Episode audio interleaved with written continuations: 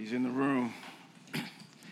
In his presence, there's the fullness of joy, there's peace forevermore. When you consider who God is and where he is, I pray that you are feeling his presence right now and that in this space you are experiencing the freedom that can only come from being with our Creator. And that's the reason why we gather. My heart oftentimes feels full and heavy all at the same time because my heart's desire is that we would not just sing these songs, but that we would be able to live these truths.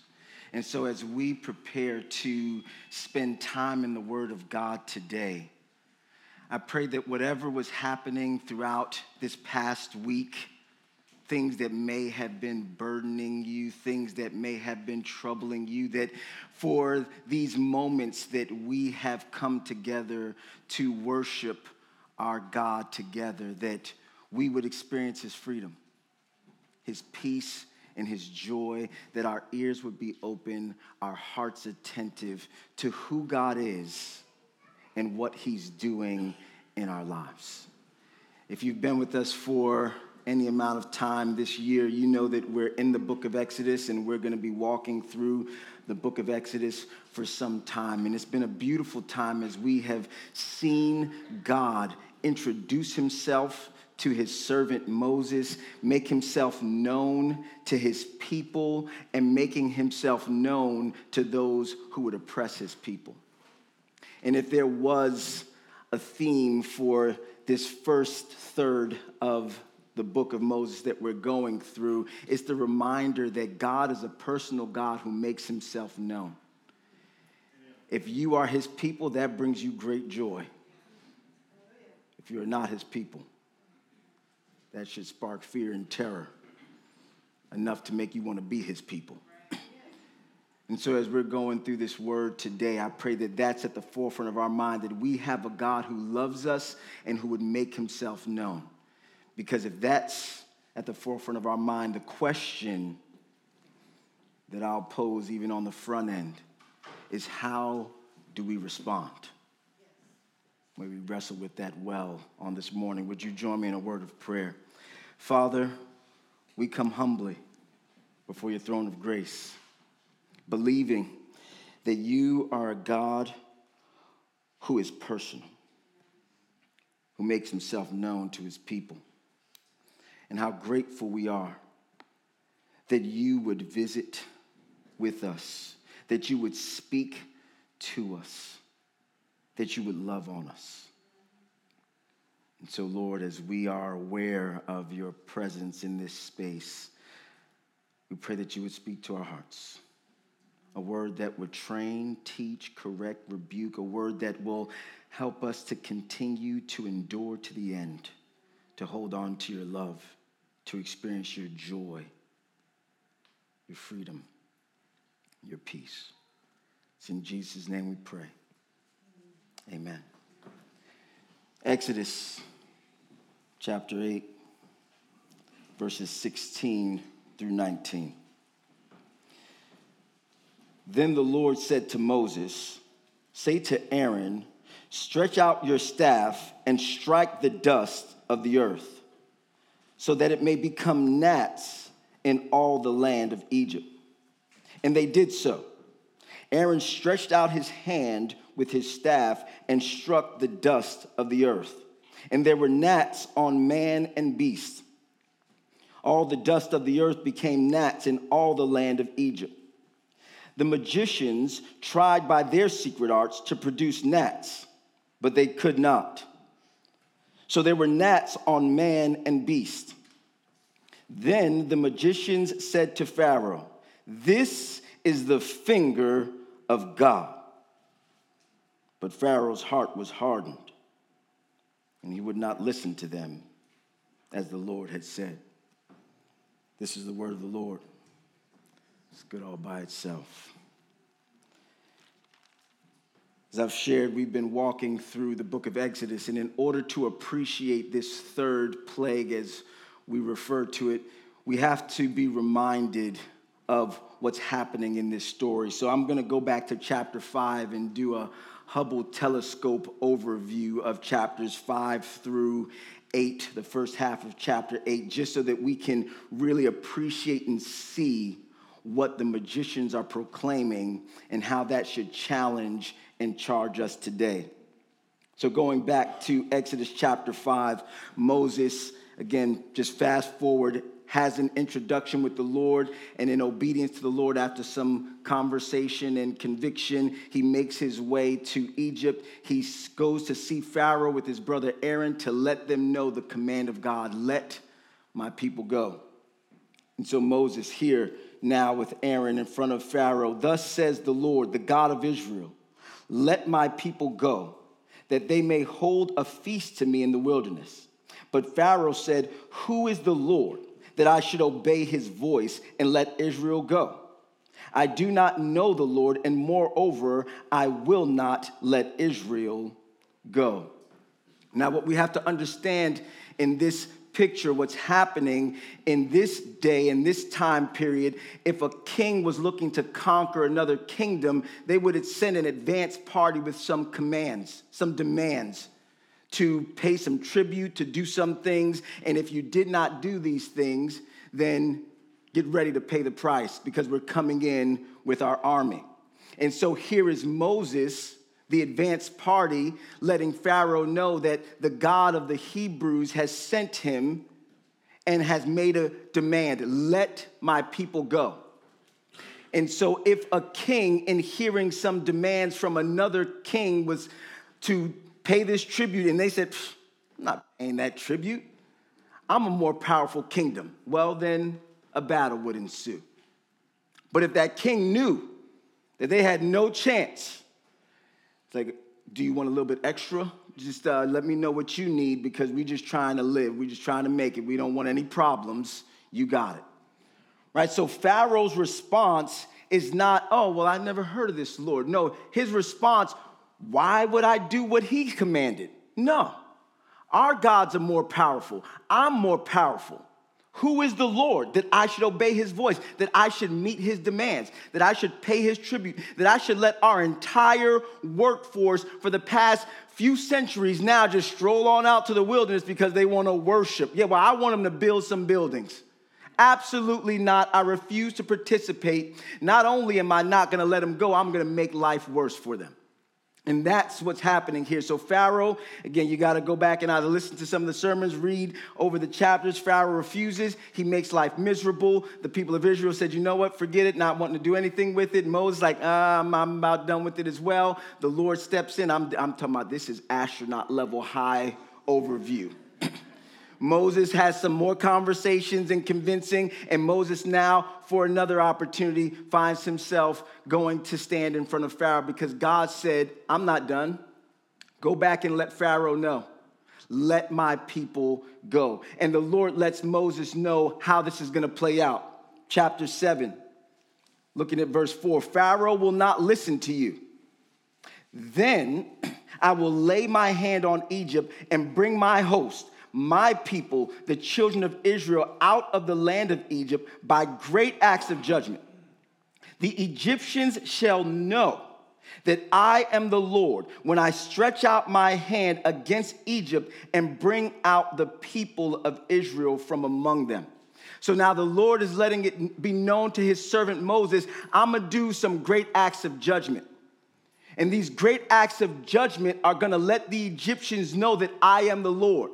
In other words, it's gonna let Pharaoh know why he should listen to me and do what I command, meet my demands, or else. So I'm gonna prove who I am. I am the Lord, and you should listen. And so that's what the great acts of judgment are going to demonstrate to Pharaoh why you should listen to the Lord. And so the Lord lets Moses know you're gonna go back And he's going to tell you to prove yourself. Prove that you are, in fact, a servant of the God of the Hebrews and why I should listen to you. And the Lord tells Moses, when he tells you to do that, throw the staff on the ground and become a snake. That's going to be the sign, the miracle that he'll know that you've been sent by the Lord, the God of the Hebrews. And maybe that'll help him to listen. But it doesn't, because Pharaoh, the scriptures tell us, verse 11, summoned his wise men and his sorcerers, the magicians now we have to understand these magicians are like the UN of false gods, right? It's just a bunch of representatives of the pantheon of gods that Egypt worships. And so he calls these servants of the false gods in, and they do the same thing by their secret arts. And so, in other words, what these magicians are doing is they're letting Pharaoh know you don't need to listen. See, our gods can do the same thing. They're just as powerful. You don't need to meet those demands. And so Pharaoh sees this. His heart is hardened. He refuses to listen. And that's what the Lord lets Moses know in verse 14. Pharaoh's heart is hardened. He refuses to let the people go. And then God tells Moses what he's to do go let Pharaoh know this is how it's going down. Thus says the Lord, by this, you shall know that I am the Lord. Behold, with the staff that is in my hand, I will strike the water that is in the Nile, and it shall turn into blood. So, this is gonna be a sign. This is the first act of judgment, so that Pharaoh might know that this is the Lord and he should listen right? But we see as we continue reading in the passage, Pharaoh calls these servants of these false gods, and they perform the same, not really to that level at all, but the same sign. And Pharaoh's heart is hardened. See, our God can do the same thing. We don't need to listen to them. Don't meet those demands. Just, just keep on going. So Pharaoh's heart is hardened. He keeps on going. And the Lord says, Go back, Moses. I mean, God, you want to talk about stubborn. God just has no movement. When he says a thing, he's going to do exactly what he says. Go back, Moses. I'm not deterred or moved at all by this. Let Pharaoh know. Chapter 8, verse 1 Thus says the Lord, let my people go that they may serve me. If you refuse to let them go, behold, I will plague all your country with frogs. And the frogs just keep on coming.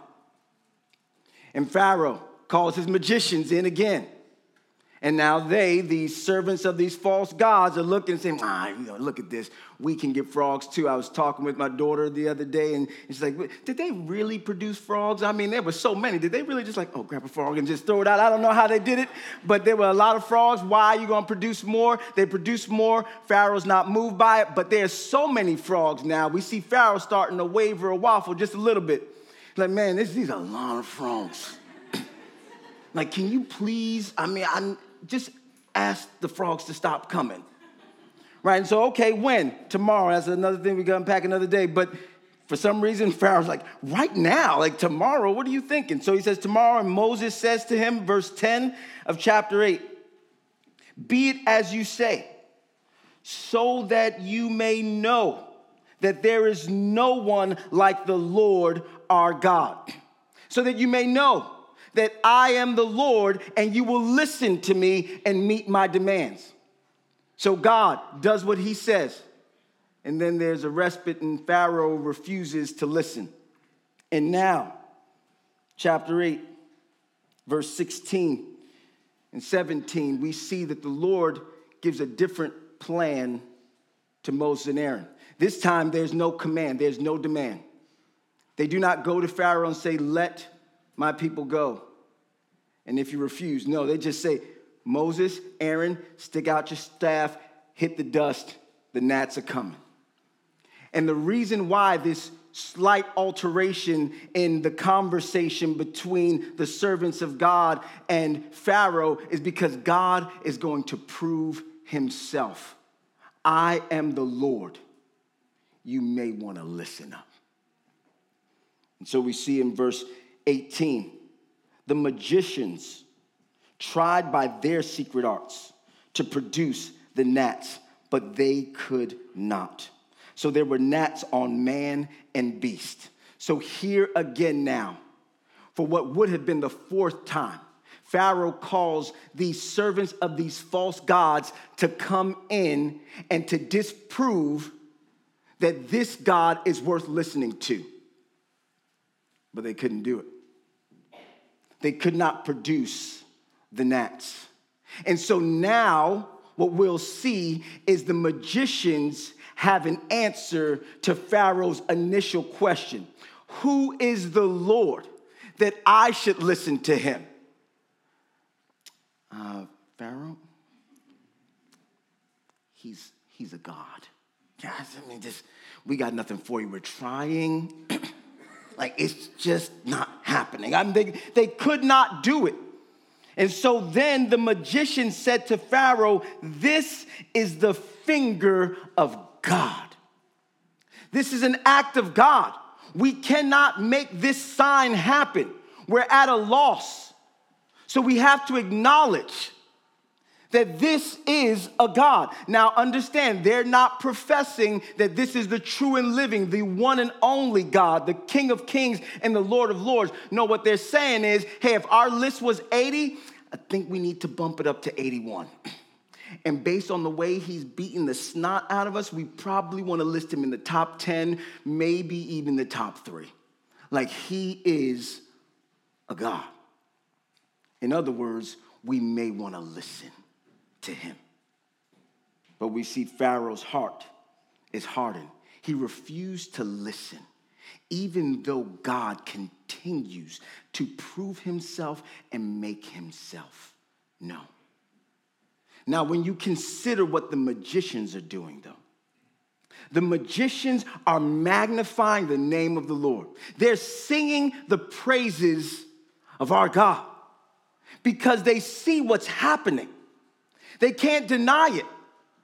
They've tried those other times and they made some things work, even though, I mean, again, if you're in your right mind, you're like, all right, I made a pool, a bowl maybe of water turn. But they, the whole Nile, like we got that, I mean, we should have said that from day one. But they didn't. But now they are. They're singing God's praise. And the source of their praise is what's happening. And as you think about the magicians, we, like the magicians, should magnify the name of the Lord and sing his praise. But the difference is the source of our praise. You see, the psalmist, Psalm 95, many biblical scholars believe that it was King David that wrote the psalm. In thinking of this very time period, the time of the Exodus when God made himself known to his people and by great acts of judgment freed them from Egypt and then was walking with them through the wilderness to the promised land. Communicates this very thought. We should be a people of praise, but not because of what's happening, but because of who God is. And that's what we see here as King David remembers this time period. Psalm 95, verses 1 through 7a. Oh, come, let us sing to the Lord. Let us make a joyful noise to the rock of our salvation. Let us come into his presence with thanksgiving. Let us make a joyful noise to him with songs of praise. For the Lord is a great God and a great king above all gods. In his hand are the depths of the earth.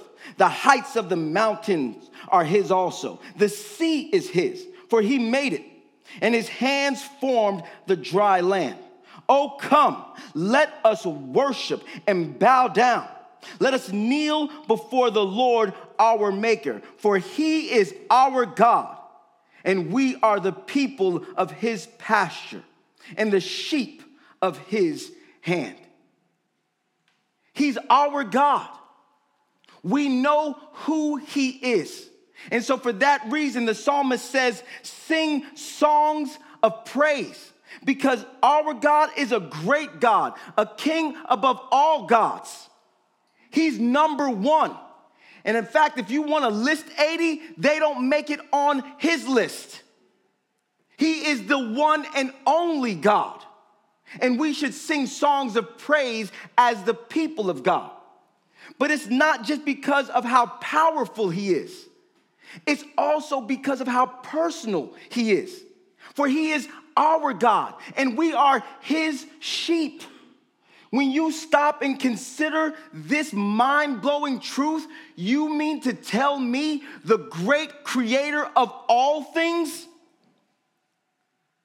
would call me his people? Would consider me to be the sheep of his pasture? I mean, again, think about it the sheep of his pasture. That means that he's providing for all the needs of those who would consider themselves to be his people. He's got you. And if we understand this, then we don't only sing his praise, we are a people of praise. And that's what the psalmist says. Let us worship and bow down. Let us kneel before the Lord, our maker. This picture communicates submission, surrender, not only do I acknowledge that you are the great God, the king above all gods, but I will submit to you as my king. I will bow down before you. I will bend the knee. I will worship you. I will praise you continually because you're my God. You're my Lord. See, the source of our praise is different than the magicians. They were praising God because of what was happening. That's a lot of gnats, and we can't do anything with them. We praise him because of who he is. And that looks different. And so the psalmist, again, considering this time period, goes on a little bit further to give a warning to the people of God to make sure that their worship doesn't waver. And so, if we continue on reading the rest of the psalm, today, if you hear his voice, do not harden your hearts. And hardening your hearts simply means do not refuse to listen to God like Pharaoh did.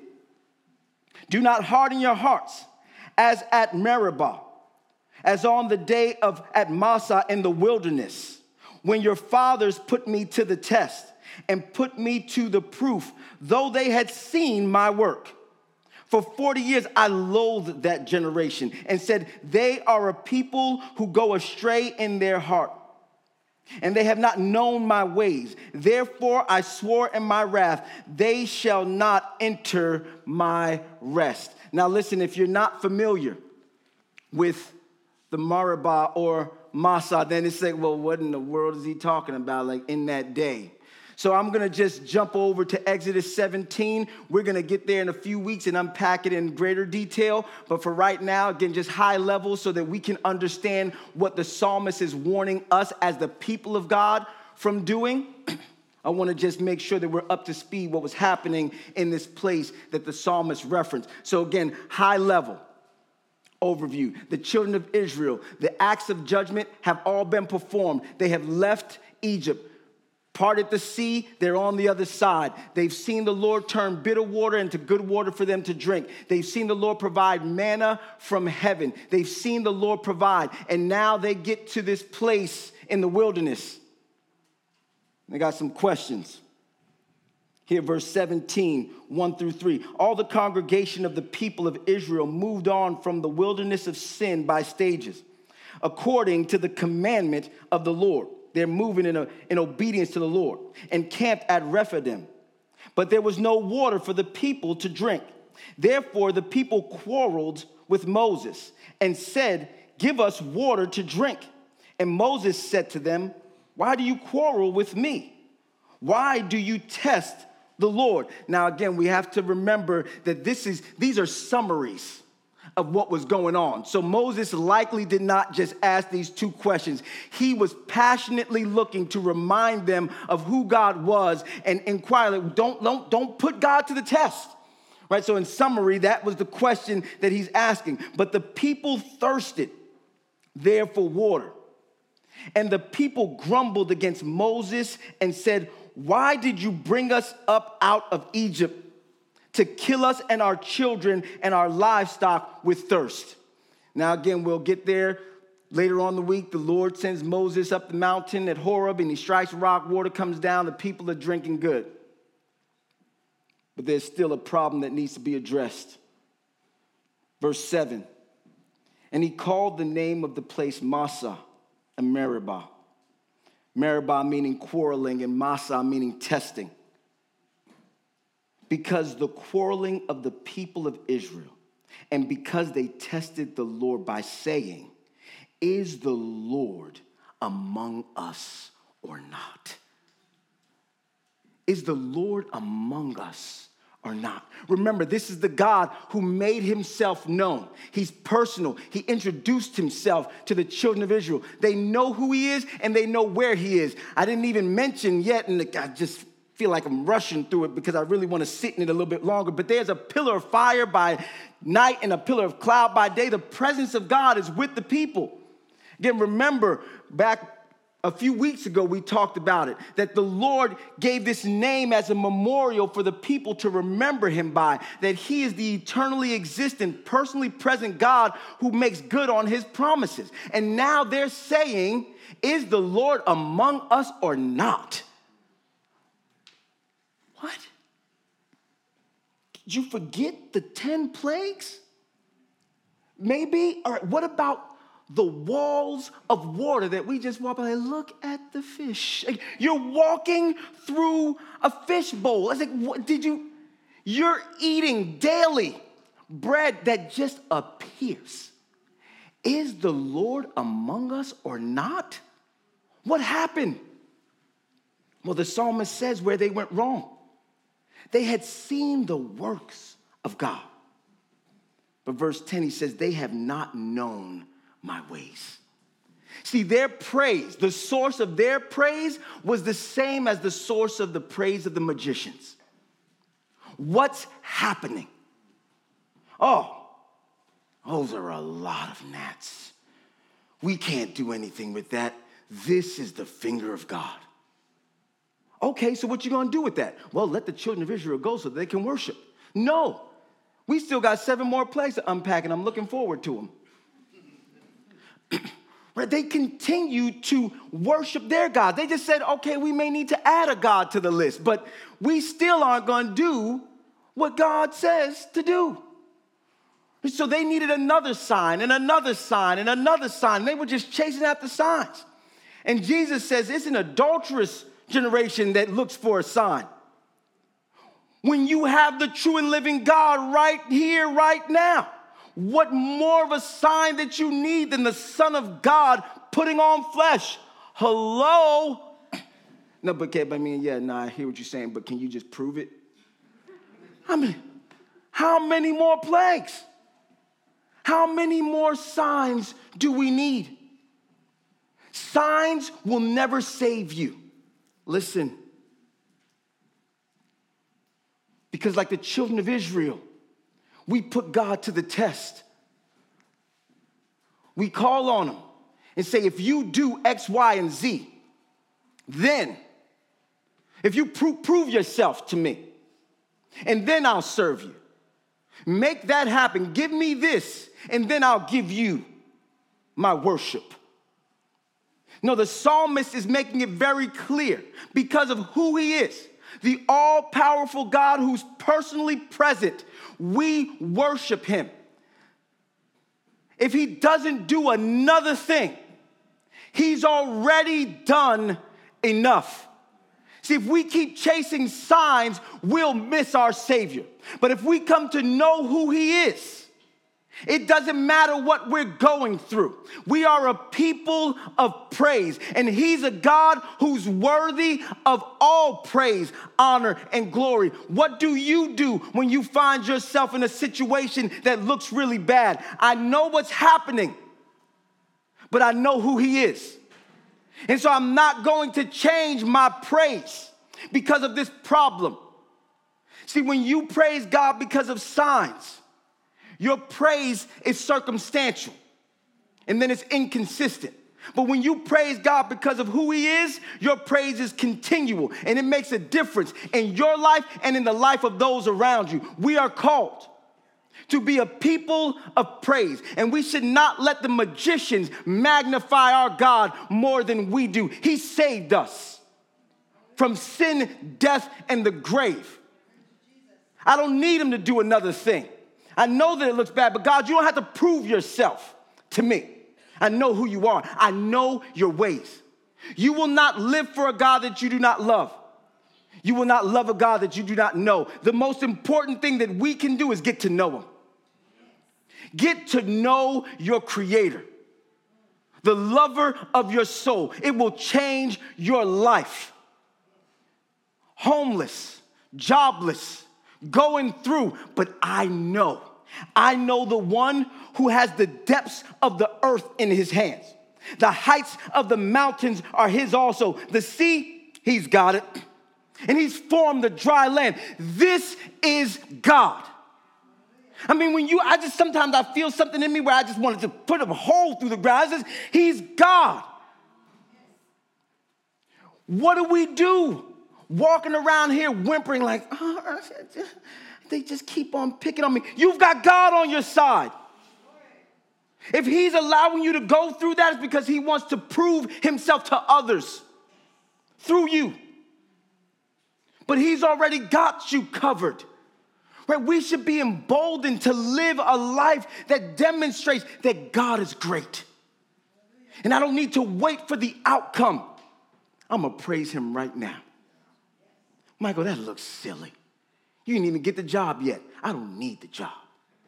My God owns the cattle on a thousand hills. You start counting them and let me know when I should start worrying because we might run out of meat. I'm still waiting. Right. We've got God. He's our God. I need just two people to catch that today. That's it. Because if two of us grab a hold of that, the woodlands is in trouble.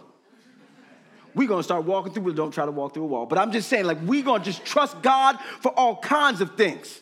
Oh, Lord, you wanna build a building? Well, we don't got no money, but you've got God. Lord, you just walking with us through the wilderness? Like, you do know it's the wilderness. yeah, but we've got God. Some of you need to put that on a coffee mug. I mean, the way that you all drink coffee probably would help you to remember. You know, we've got God. right? That's our mantra. That's our call. That's our cry. I've got God. And when we know his ways, our praise doesn't change. Listen, you say, Michael, that's easy for you to say because you live in, in the woodlands, kind of. but I want to just take us to a picture of a person that prays. And I pray that this challenges us all. I'm going to read from Acts. I want to read more of it, but I'm going to read a little less. Start at verse 20, Acts 16. And when they had brought them, Paul and Silas, to the magistrates, they said, These men are Jews, and they are disturbing our city. They advocate customs that are not lawful for us as Romans to accept or practice. The crowd joined in attacking them, and the magistrates tore the garments off them and gave orders to beat them with rods. Remember that. And when they had inflicted many blows upon them, they threw them into prison, ordering the jailer to keep them safely. Having received this order, he, the jailer, put them, Paul and Silas, into the inner prison and fasten their feet in the stocks. You all aren't going anywhere. About midnight, Paul and Silas were praying and singing hymns to God. And the prisoners were listening to them. And suddenly, there was a great earthquake, so that the foundations of the prison were shaken. And immediately, the doors were open and everyone's bonds were unfastened. You get excited about that back end, but think about where Paul and Silas are. They're in the middle of an already murky situation, been beaten with many blows and not bandaged. So they're bloody, they're bruised, and they're feeling all kinds of aches and pains. And their feet are locked in. And about midnight, when you can't see your hand in front of your face, they begin to commune with their creator and sing songs of praise. They are in the middle of a prison, and it didn't change their praise because their situation did not cause them to forget their Savior. I don't need to be in the palace to give God praise. He's God. And he's worthy in the middle of a murky situation, feet bound, body beaten, battered, and bruised. If I can open my mouth, I'm gonna proclaim his praise. And others who just don't understand it are gonna be listening and wondering what in the world you're right. It's a peace that makes absolutely no sense. You gotta try him out for yourself. When you know his ways, where you are doesn't change your praise. Where do you find yourself today? And how do you find yourself responding? If you're a believer in Christ, he doesn't have to prove another thing to you. He's already done enough. He's rescued you from sin, death, and the grave. It's a sad state, family, for the children of God to be curmudgeons.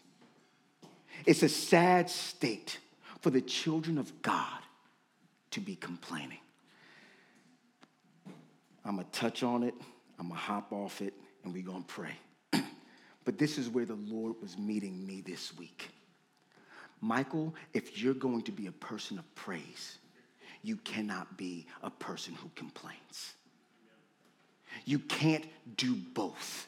You cannot sing the praises of a great God who takes care of his people and speak about how you're frustrated and bothered about how employees are doing this or how this is not coming together and this is not, hold on, Michael, did you profess that you believe that God is sovereign? Now, when you said that you believe that God is in control over all things, and that He is your God and that He has provided a pasture where He's caring for you. Uh, did you just mean the 99% of your life and this one area is, is just God is not present? Or do you believe that you have a God who, for reasons that we can't fully understand, would allow you to be sold into slavery, put into prison, and lied and cheated on, and all of these things so that His glory might manifest in you and through you? Do you believe Him? They're good stories to read, aren't they? I love the story of Joseph, one of my favorite. I just don't want to live it out. Moses, a great man of God. I'm glad he had to do it. No, God's calling you, and He's calling me to it as well. He's calling us to be a people that praise Him in prison. He's calling us to be a people that praise Him in pain. He's calling us to be a people that magnify His name because of who He is. Anybody can be happy when everything is going well, but we praise Him when everything looks like it's falling apart. And the people listening will wonder something's different about that group. They're strange. Like they're in the middle of the same pandemic, but they have peace. Yeah, because we've got God. And when I know his ways, I don't need a sign. He's proven himself. Has he proven himself to you today? If he has, then you have a charge and you have a challenge to praise your God. I want to invite the praise team back up. We're going to take a few moments. I know for many of us, this is our favorite time in the, in the sermon where we get to sit with God for a moment. See, because if we believe what we just sang, that the Holy Spirit is in this place and He's speaking to our hearts, then you and I have to do something with what the Holy Spirit is speaking to our hearts. And I don't want to release us from that just yet. I don't want you to move on too quickly. I want you to ask yourself a question what is it that you're giving your praise to? See, because complaining is a form of praise. You're giving your attention, your affection to something or someone else. My praise goes to the only wise, all powerful, all present creator of the universe. And I understand that it's something to wrestle with. Again, I told you the Lord has been challenging me and convicting me. Then, if you love me, Michael, and you know me, you need to stop complaining about that. And if you talk to anybody that knows me, I mean, for real knows me, they would tell you, Michael, you're not even a complainer. But what do you do when you get into the presence of the holy? Compare yourself to somebody else, or do you recognize that I thought that I was maybe off white? I mean, not completely like just white as snow, but off white. Especially next to your dark sheet. It? I'm getting closer. But when you get into the presence of the holy, like, oh, I'm a man of unclean lips. Surrounded by people, like, I don't even come close to touching the holiness of God. Father, forgive me. It doesn't matter how small it is, it doesn't matter how big it is. Father, forgive me for giving my attention and affection to something or someone other than you after you've proven yourself to me. I choose to praise you. Do you make that choice today? If so, consider what you've been complaining about. No matter how small it may be or how big. No guilt or shame. We're not comparing it to somebody else. We're taking it to the Lord. And may we go to God with repentance in our heart. Say, say, Lord, I'm sorry. I'm sorry for regulating our relationship to performance and telling you to prove yourself. I've come to know your ways. I want to be a person of praise, not have circumstantial praise. So, for just a few minutes, you and Jesus. Again, no guilt, no shame, no embarrassment. But just don't leave here complaining. Don't leave here murmuring and grumbling like they did at the Meribah and Massah, asking if God is even among us. Oh, He's here, and He knows where you are, and He's got you, and you've got God. Let's go before this great God for just a few moments, and then I'll close out our time in prayer.